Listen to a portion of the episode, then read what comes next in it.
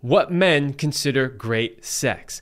In this video, I'm going to cover 10 key secrets of what men consider great sex so that you can have a deeper understanding of men's desires and cravings and so that you can have a better relationship without bad sex and without your man getting turned off or losing interest in a physical connection with you. I'm Kevin Anthony with Magnetize Your Man, and I am a certified sexologist, tantra counselor, NLP practitioner, and sex, love, and relationship coach. For over 10 years, I have worked with men, women, and couples to help them have stronger, happier, more loving relationships and the best sex of their lives. All right, let's dive right in. Before I give you the 10 things, I need to tell you that not all men will want these things. However, what is important to understand is the type of man that you want to magnetize will want these things. So here's the first thing that men consider great sex she is really into it. Yes, that is right. There is nothing worse than having sex with somebody who seems bored, not into it, not really engaged with what you are doing. So, for a man, for him to really enjoy the sex and really think it's great sex, he wants to know that you're into it too, that you're enjoying it at least as much as he is, if not more. The next thing is she wants sex regularly. There's no way that a man is going to say that you are great in bed and he loves having sex with you if the sex is sporadic and there's huge gaps of time in between when you actually make love. It's really important for men to have sex regularly. And so they're not going to consider sex really to be great sex unless they are having it pretty regularly. Now, that doesn't mean that he couldn't have sex one time and it was really amazing and he says that's great sex. But we're talking about here in the context of magnetizing a man that you want for a long term relationship. And in that case, for him to really think that the sexual component of your relationship is great, it has to be regular. The next one is that she gives his a lot of attention. Now, when I'm coaching men, I often tell them don't go straight for a woman's genitals. Start elsewhere. Touch the back of her neck, touch her legs, touch her arms. But with men, you can go straight to the genitals, and men actually want you to go straight to the genitals. So the more attention you give to his and his genitals, the more he's going to think that this sex is great. And that takes me to the next one, which is blowjobs, blowjobs, blowjobs. I don't know a man that doesn't love a blowjob, and men will absolutely think sex is great if they're getting blowjobs somewhere in there and regularly, especially if they're good blowjobs. So, for the ladies here, hopefully you enjoy giving blowjobs. If you don't, I hope that you can find a way to learn how to enjoy it because it is something that men really love and really desire and really crave. And they are really going to think that you are amazing in bed if you are good at it. Right, the next one is she is responsive. What do I mean by responsive? Well, what I mean is she is reacting to what's happening. She's making noises, she's moving her body. You know, maybe in the height of passion, she's screaming. You're being vocal. You're speaking to him, potentially telling him things that turn you on or that you want him to do to you. It is really, really really important for me, and I know for a lot of other men, that our partners are responsive. They are reacting in the situation. There's nothing worse than, you know, making love to a woman and she's just laying there like a log.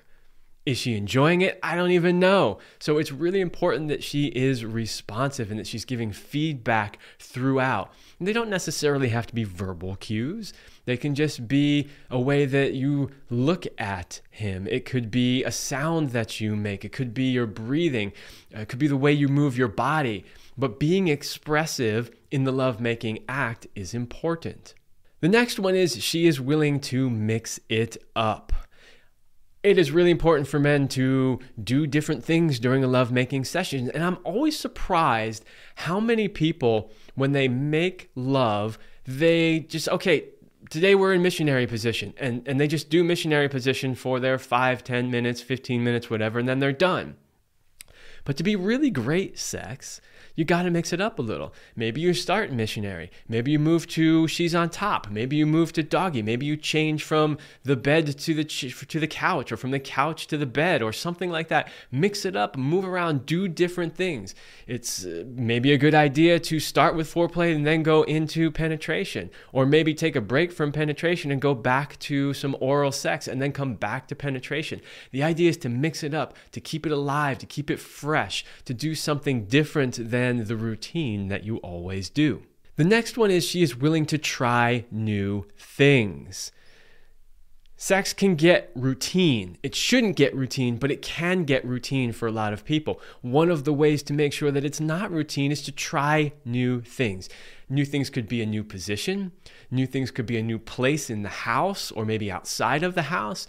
New things could be introducing some toys to the mix. There are a lot of different things that you could do to try something new.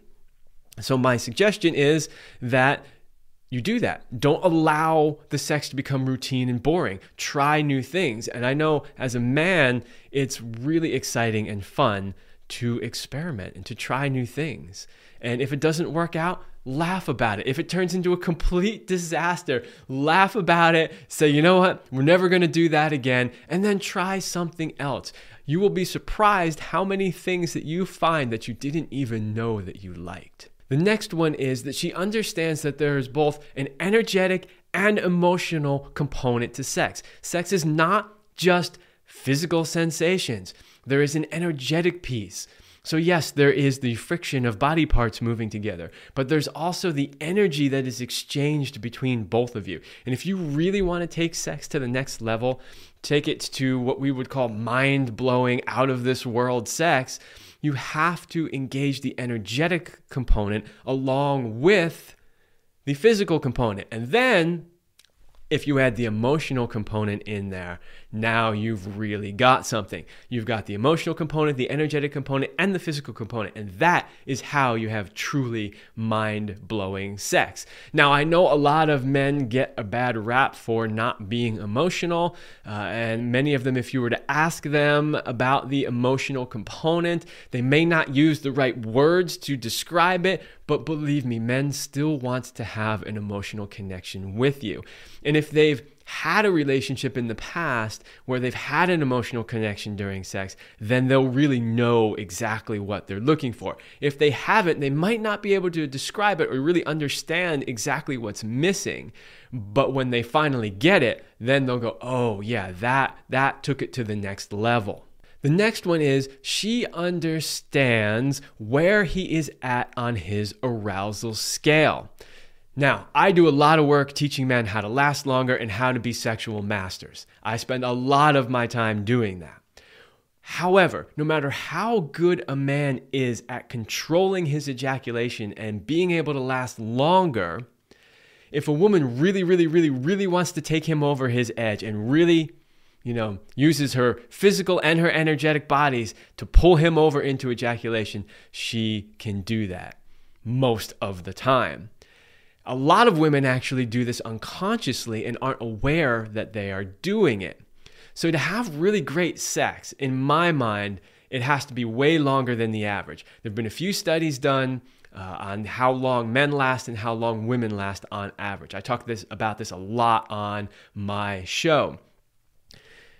On average, in one study, they said men last three to five minutes. In another study, it said that they last five to seven minutes, whereas the average woman took 20 to 30 minutes to have an orgasm. You can see there's a big disparity there. So, if you want to have really, really great sex where both of you reach a climax, then he's got to be able to last longer than that, you know, three to seven minutes ish, even 10 minutes, even 15 minutes.